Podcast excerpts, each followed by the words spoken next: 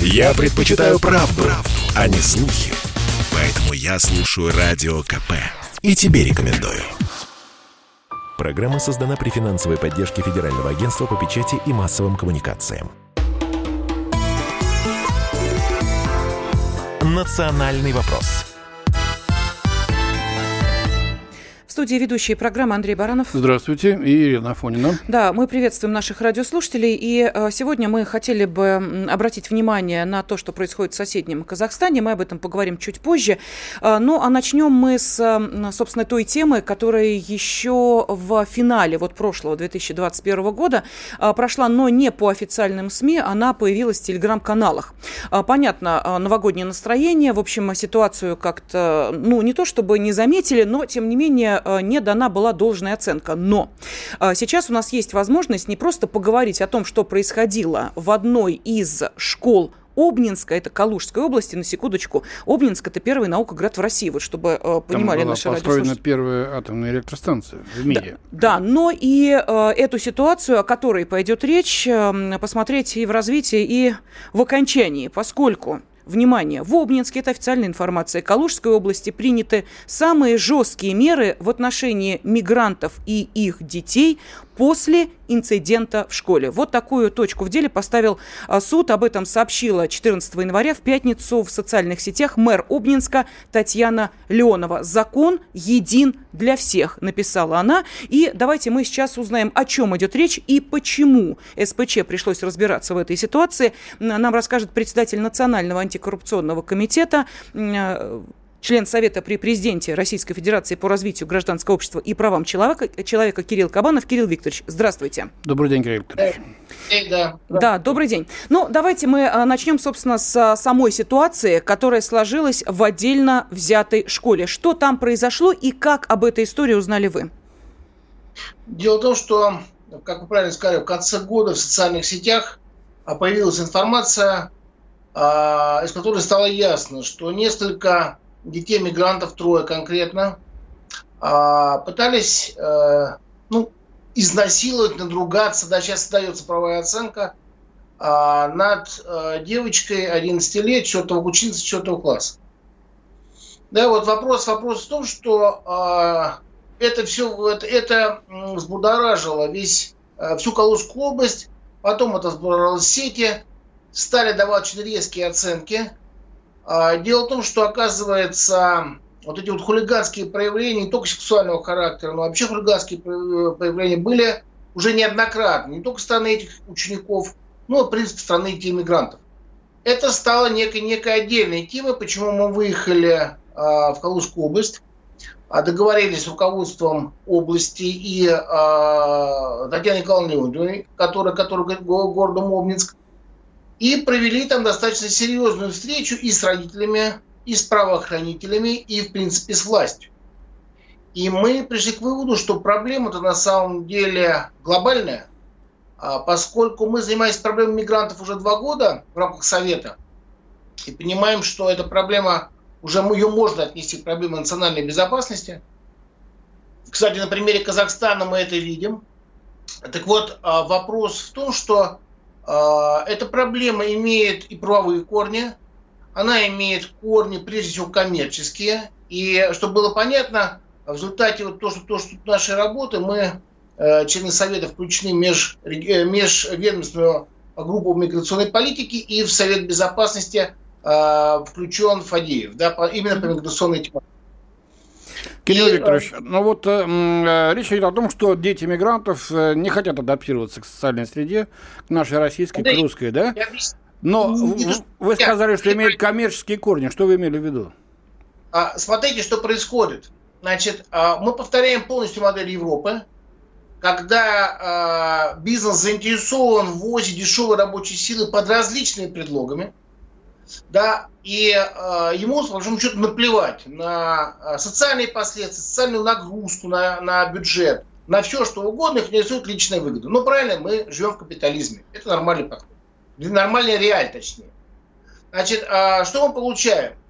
Э, больше 70% мигрантов оформляется по программе, получает даже гражданство, программе э, переселения соотечественников. Мы понимаем, что это больше 70% мигрантов из Средней Азии, из среднеазиатских регионов, что очень важно. Значит, это люди, которые уже не имеют никаких корней, да, да в принципе, не имели с Россией, но они приезжают, они получают сразу все фактически блага, а, и а, при этом у них нет ни языковой связи, ни культурной связи. И вот когда дети приходят в школу, а им детям не могут отказать а, в обучении, да, их принимают в школу, они не знают русского языка вообще. И это дети не только не только граждан, но и мигрантов. Да, мы примерно говорим вот в одном э, постасе. Значит, дальше происходит следующее. Эти дети при большой концентрации, а их бывает концентрация от 12 до 30% в классе, понимаете, о чем я говорю, да? 12-30%, они, естественно, имея, имея языковые ограничения, они начинают держаться вместе. А поскольку даже в тот же самый Обнинск э, к нам из Средней Азии приезжают явно не физики, вот, то есть э, это люди с низким уровнем образования и культуры – да, то есть они, они э, вплоть до того, что говорят, слушайте, а вы учите узбекский, вы должны наших учить детей, учите узбекский. Родители так говорят, на плохом Кирилл Викторович, а что они в Обнинске делают? Ну, я понимаю, в Москве работу, да. да, найти можно. А что в Обнинске? На самом деле э, э очень удобно. Ведь Обнинск, извините, это, это почти на метро от Москвы теперь, да, вот так вот стало. Угу. Вот вопрос следующий. Они работают в Москве, естественно, налогов не платят, а ничего не платят. То есть Обнинск ничего с этого не получает. А, а работают они в Москве, они работают на ближайшем направлении, на том же самом Фуд-Сити, да, или еще где-то. А вопрос в том, что было просто понятно по м, самой сути агрессии. А, они ведут себя агрессивно не потому, что они совсем плохие, да, они в таких условиях, и они на, ну, как бы заточены, как если говорить, на агрессию. А, то есть сама модель поведения, они чужие, и они должны держаться вместе, и они могут утвердиться за счет только агрессии. А, поэтому при этом они никакой ответственности не несут. У нас очень гуманное законодательство, и они в этом все об этом знают, в том числе их родители. А, поэтому мы все-таки настояли на том, чтобы рассмотрели эту ситуацию не просто с позиции хулиганства, но какую-то правовую модель, чтобы была какая-то реакция в отношении родителей. Ну и навстречу пошли правоохранители, мы рассмотрели этот вопрос, и э, на самом деле э, у всех уже есть решение, практически у всех, на выдворение. Кирилл Ильич, ну а почему, собственно говоря, агрессия единственный способ для них самоутвердиться? Их что, кто-то преследует, гнобит, выражаясь так сказать? И можно я под вопрос сразу? Э, смотрите, вот в этой истории, в которой замешаны э, дети мигрантов, которых сейчас высылают э, из России, кстати, документы забирают, я потом об этом скажу, но речь-то идет не просто об агрессии, речь идет об угрозе изнасилования 11-летней девочки. Причем, да, мама этой девочки, вот что очень важно, нужно понимать, она сама в свое время приехала из Узбекистана, да, в Россию, вот в 90-е годы. То есть практически бежала, она кореянка. И э, речь идет не просто, вот знаете, по какому-то там этническому принципу, э, не э, состыковка. Э, извините, угроза изнасилованием – это уже совершенно другая история. Пожалуйста, да, Кирилл Викторович. Значит, э, дело в том, что э, на самом деле были до этого избиения школьников, Родители неоднократно обращались а, к директору. А в конце концов, директор принимала, приняла решение, обратилась в правоохранительные органы. Но после уже этого инцидента, конкретного mm-hmm. инцидента. Значит, вопрос в том, мы, если мы говорим, то надо понимать, что мигранты чувствуют себя совершенно безнаказанно, реально, а, поскольку они понимают, что к ним очень толерантное отношение, это правда, а при этом они понимают, что их особо никто не высылает. А, они понимают, что мы вообще э, пропагандируем э, дружбу нашими бывшими советскими среднеазиатскими республиками. И все это в купе порождает ощущение безнаказанности. Но поскольку здесь же опять существует, они, я еще раз подчеркиваю, это люди приезжают и бегут из своих стран от бедности, от нищеты, да? И они, эти дети, они чувствуют себя все равно, в принципе, ущербными. Такая детская психология есть такая. Когда ты не знаешь русского языка, когда ты не понимаешь, что происходит в школе, ты не понимаешь, что, что тебе говорят, ты не знаешь традиции, как себя вести, значит, ты э, становишься таким волчонком, извините за выражение. Значит, все это, все это, в принципе, повторяется, как повторилось в Европе. Да, мы идем по тем же самым граблям, мы наступаем, причем э, более массированно, поскольку э, у нас сейчас есть угроза, вы знаете, в среднеазиатском регионе Афганистан, люди пытаются туда уехать, люди боятся. И вся эта нагрузка постепенно ложится на Россию. Я только приду одну цифру. А, только за 9 месяцев в Обнинске прошлого года а многодетные семьи мигрантов получили, они получают все полностью социальные а, пособия, они получили 170 миллионов рублей. Ну, Для немало, да, немало. День. Конечно. Это, это просто, потому что они являются большими а, а, именно семьями. А, и есть еще масса, масса, масса историй, которые, когда, когда вот люди знают, они ну, на самом деле, наверное, расстроятся, потому что э, вроде бы, что обижаться иммигрантам, зачем проявлять агрессию? Они получают больше преференций, чем граждане Российской Федерации. Кирилл мы сейчас, а, прошу прощения, Но, да, уходим на а, небольшой перерыв, а, потому что очень важно понять вообще масштаб а, того, это действительно единичный случай в отдельно взятой школе или это уже некое явление, с которым мы имеем дело и с которым нужно понимать, каким образом справляться. Вопрос нашим радиослушателям мы задаем. Вот как не превратить российские школы в мигрантские? Пожалуйста, можете на этот вопрос ответить, отправив сообщение на WhatsApp, Viber, Telegram, SMS плюс 7 967 200 ровно 9702. И вот эту историю из Обнинска мы продолжим обсуждать через несколько минут. Я слушаю Радио КП, потому что здесь самая проверенная и оперативная информация. И тебе рекомендую. «Национальный вопрос» Резонансную историю, когда в одной из обнинских школ дети мигрантов из Средней Азии группами избивали и даже угрожали изнасилованием учащимся, при этом оставаясь безнаказанными, мы обсуждаем с председателем Национального антикоррупционного комитета, с членом Совета при президенте Российской Федерации по развитию гражданского общества и правам человека Кириллом Кабановым. Кирилл Викторович вместе со своими коллегами выезжал в Обнинск, вот буквально на днях э, готов рассказать нам о том, что происходило в этой школе, а мы задаем вопрос нашим радиослушателям, как не превратить превратить российские школы в мигрантские. Вот давайте а, для того, чтобы нас там не обвиняли в разжигании, еще в чем-то, я сейчас зачитываю абсолютно официальную информацию, которую в соцсетях разместила мэр Обнинска Татьяна Леонова. Ее уже упоминал Кирилл Викторович. Итак, что она написала? Какие меры приняты в отношении подростков-мигрантов по этому инциденту? Граждане Таджикистана Ташбоев и Индаминов привлечены к административной ответственности за неисполнение обязанностей по содержанию и воспитанию детей и за, внимание, нарушение правил въезда и пребывания в России. Ташбоев по решению Обнинского городского суда выдворен за пределы Российской Федерации. Его сын также покинул страну.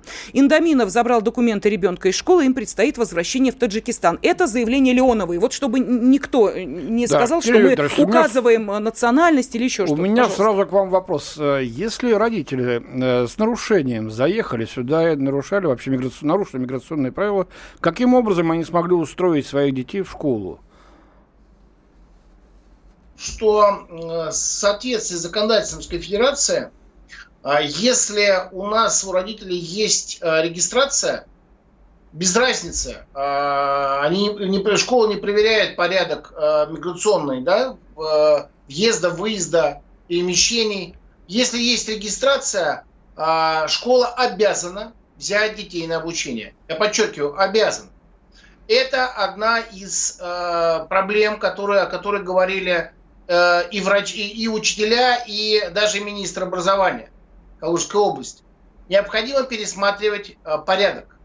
Второе. У нас президент уже сказал по этому поводу, если вы помните, уже год назад давал поручение, чтобы не было классов, в которых, в которых а, количество детей, не знающих русский язык, превышало хотя бы, хотя бы там несколько, 10, 10, 15 процентов, потому что свыше 10 процентов дети не социализируются. Это доказано уже. А этот порядок тоже не пересмотрен. А третье. Детей, которые не знают русский язык, их надо обучать отдельно сначала, обучать русскому языку как иностранному. Для этого должны быть специалисты, которые знают, являются носителями их языка, да. То есть получается, у нас сейчас в государстве огромные затраты. Мы должны будем сейчас готовить специалистов, которые со знанием языка, носителей языка, которые будут обучать русскому языку. Дальше у нас будут отдельные программы, которые мы должны готовить. Это огромные деньги. Да, я хотел сказать, а деньги-то есть под это дело? Потому что то, что вы говорите, ляжет огромной нагрузкой на бюджет, угу. на сферу образования. Надо, э, надо значит, готовить и специалистов, это тысячи людей. Э, надо строить Нет. новые школы, видимо, да? Или хотя бы Конечно. классы, в которых Конечно. этих людей обучать. Но ведь это потребует, вот. во-первых, а, времени, достаточно много. Угу. И самое главное, денег, как я уже сказал, они есть, эти деньги-то. Самое главное другое, Лена, поймите одну вещь. Вот Калужская область, Обнинск конкретно, они занимаются тем, что берут из общего бюджета образования деньги а, и а, начинают детей приучать к нашей культуре. Каким образом? Организовывают поездки по местам боевой славы, да, рассказывают какую-то историю.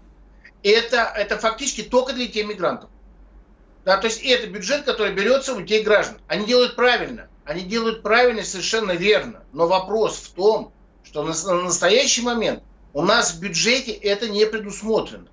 И когда мы понимаем, что бизнес, который заинтересован в дешевой рабочей силе, завозит, нам говорит, что это есть экономический эффект, это вранье, потому что мы потом расплачиваемся из бюджетов за весь так называемый эффект. Эффект есть, как правильно сказала глава Обнинска, она сказала простую вещь. Кто-то зарабатывает, а мы платим. Это несправедливо. Значит, либо надо бизнес заставлять, который привлекает мигрантов, платить за то, что они привлекают а, себе рабочую силу. Себе, а не нам. Опять же, заметь. Да? Потому что у нас капитализм все-таки, у нас частные компании. Да? И дальше, дальше спрашивайте. Э, второе, надо контролировать, а, в том числе и знание русского языка, потому что у меня вопрос. Каким образом все-таки люди, у нас в законе написано знание русского языка, угу. пока обязательно, в том числе для мигрантов. Каким образом поступают дети, которые не знают русского языка? Третье. Ну, вы же сами сказали, есть... обязаны, если есть регистрация, взять э, на учебу в школу, вот и все. Вот вопрос, вопрос такой, что мы сейчас как раз говорим, понимаете, в чем, что происходит? Есть такая этическая особенность, люди селятся, ну, в зависимости от своих мест проживания, земляки, землячество, они селятся вместе. Поэтому нагрузки на школу где-то 10%, 12%, а где-то 30%, где процент проживания больше. Естественно, надо нормами ограничивать всю эту историю. Дальше мы должны понимать, что мы в конце концов должны вести ответственность за поведение детей и родителей. То есть, если дети совершают тяжелые правонарушения и, не дай бог, преступления, то родители должны покидать Российскую Федерацию, да, поскольку да. они не... Их надо э, письменно уведомлять об этом, брать у них расписку в том, что они предупреждены. Вот и все, хотя бы с этого начинать. Это должно быть написано в законе. Кирилл Ильич, ну нужно сказать, что вот, знаете, вот а, то, о чем вы сейчас говорили, а нас а, внимательно слушает спецкор комсомольской правды Дина Карпицкая. Дина на примере другого района Котельников вот просто изучила досконально. И вот там есть все. Там есть и школа, у которой нагрузка по мигрантам такая, что никому не снилось, но там есть и медалисты, ребята, которые приехали из Узбекистана, из Таджикистана, заканчивают школу с золотыми медалями. Дина, мы приветствуем приветствуем тебя. Здравствуй. Здравствуйте. Да, да тема на, на самом деле тема очень сложная. С детьми мигрантов, с одной стороны, есть конвенции международные, есть такое понятие человеческое, что ребенок, он должен учиться. А, вот в Котельниках, где я была, там район, он в некотором смысле уникальный, потому что рядом построили этот рынок садовод гигантский, где торгуют в основном мигранты.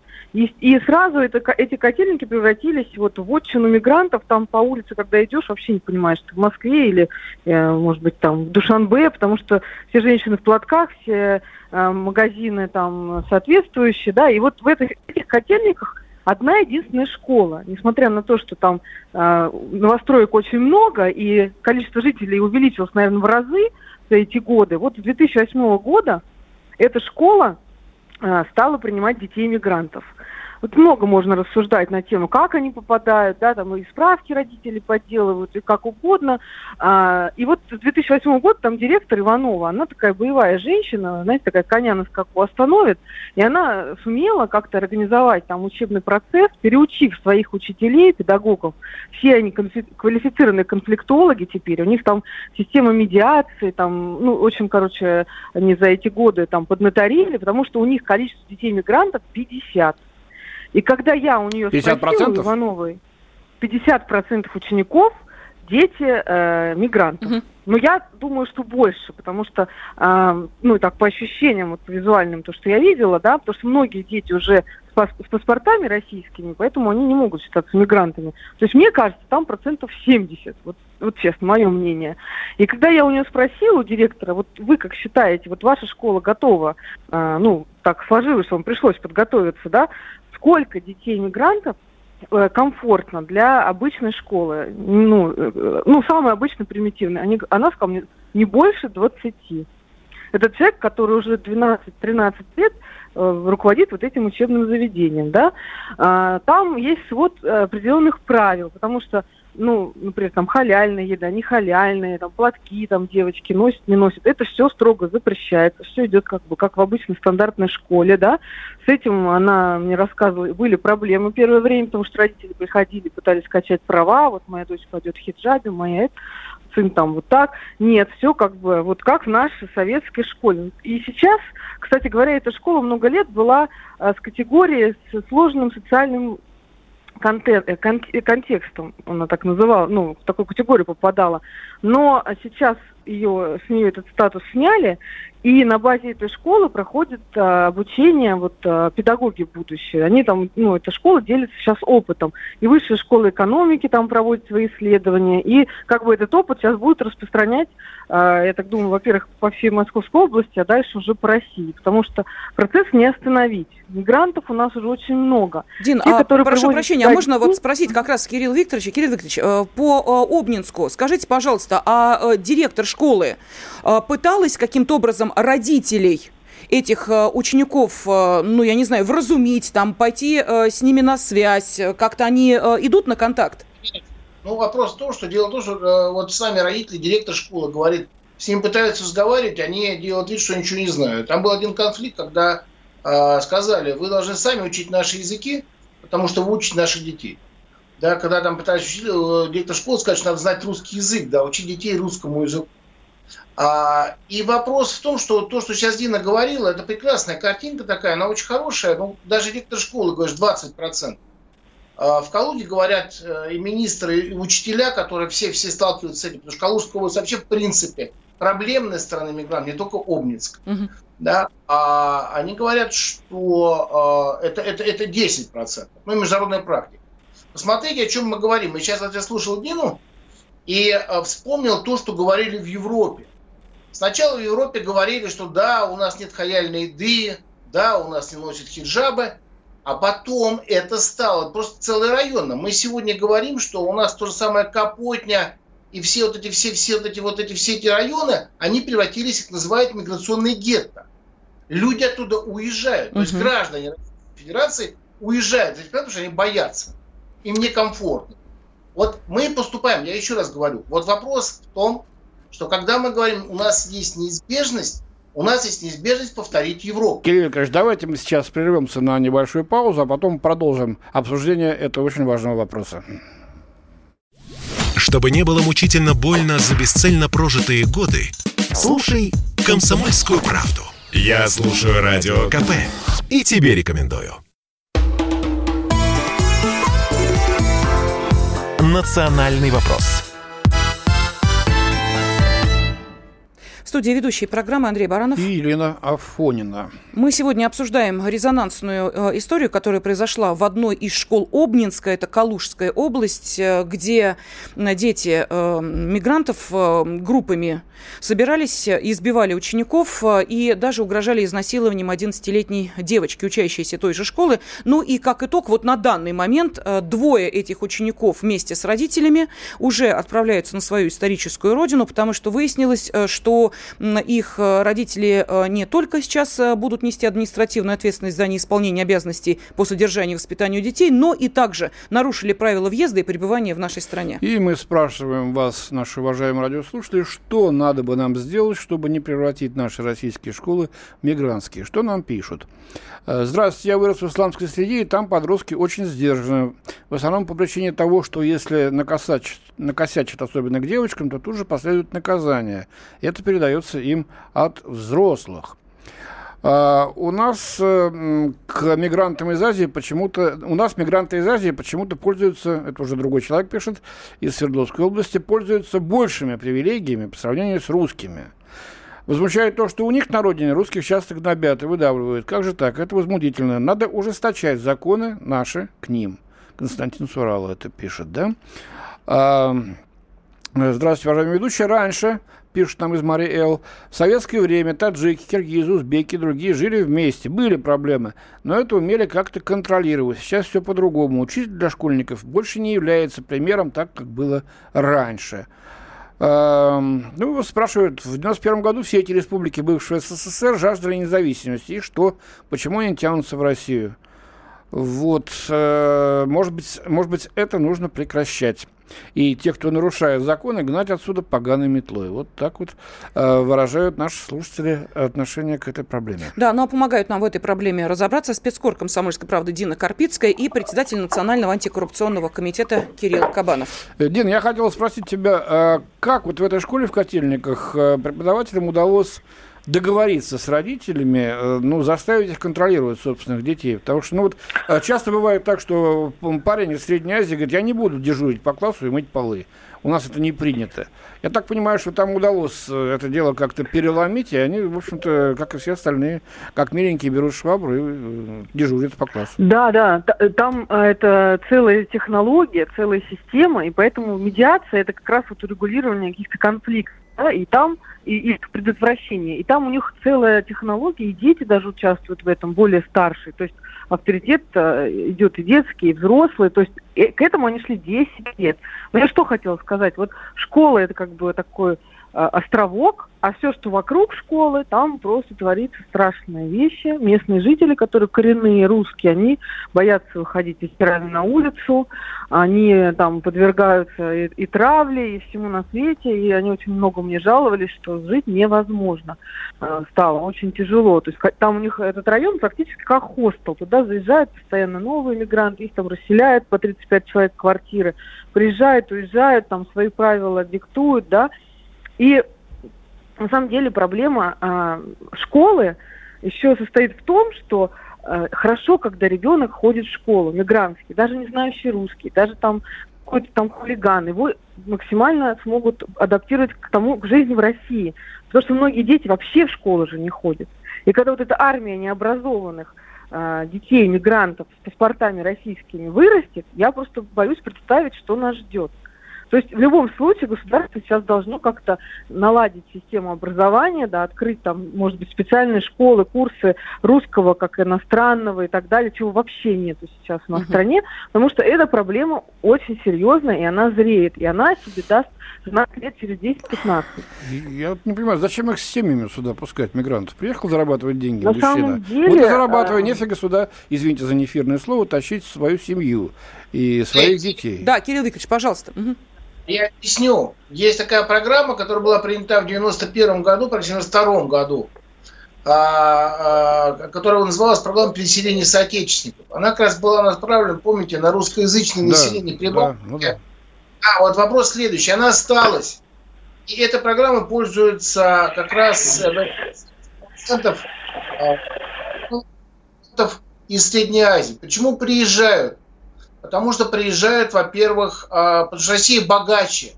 А в такие страны, как э, Турция, даже в Турцию не берут, потому что уровень э, квалификации, уровень э, знаний и навыков очень низкий. Да, вот это проблема. Опять же, тоже проблема. Поэтому, когда мы говорим об этой программе, ее надо закрывать, ее надо пересматривать. А больше того, я открою секрет. То, что новые поправки, новый закон – о э, пересечении, о получении э, гражданства, у нас там, там большой по мигрантам, по мигрантской как раз тематике, он э, становится более либеральным. Теперь, кроме родных э, братьев и сестер и детей, да, жен, можно привозить не родных сестер и братьев, бабушек, дедушек. Это в проекте законопроекта. Да, а, и это безумная нагрузка. Это, это, это безумная нагрузка на социальную систему, потому что у нас медицина задыхается, а пенсионный фонд задыхается, а у нас подписано... Слушайте, ну сейчас, когда пандемия, хотя бы можно было бы ну, приостановить эту программу. Мы идем по европейскому пути.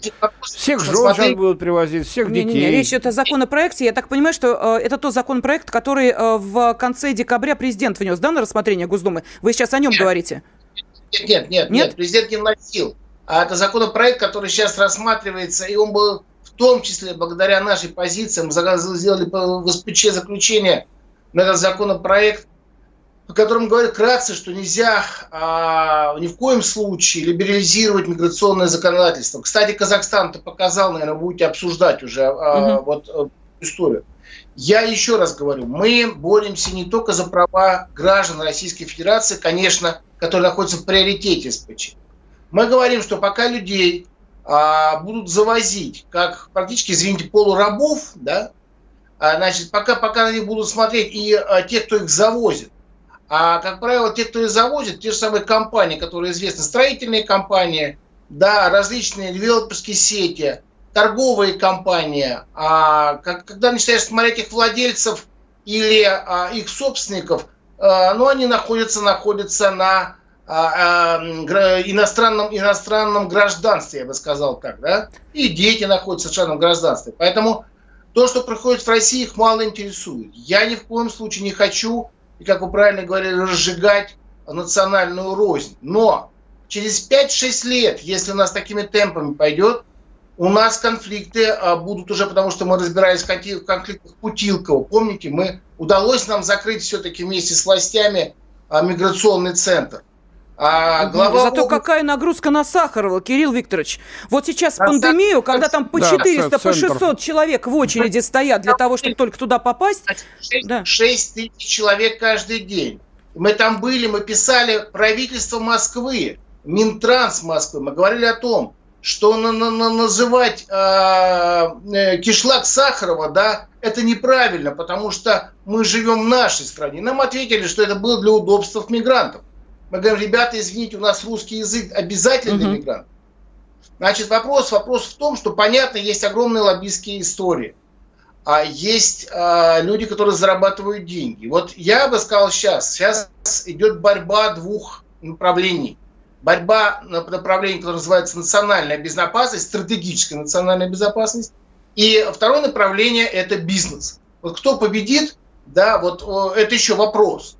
Потому что э, представьте, если мы посчитали просто, когда, когда а, было предложено некоторыми членами правительства ввести 5 миллионов мигрантов за два года, да, за два года, представьте, что они привезут 10 родственников. При нашем населении 140 э, миллионов, да, вот что мы получаем в результате? Какую страну мы с вами получим? Да, вот это огромная история.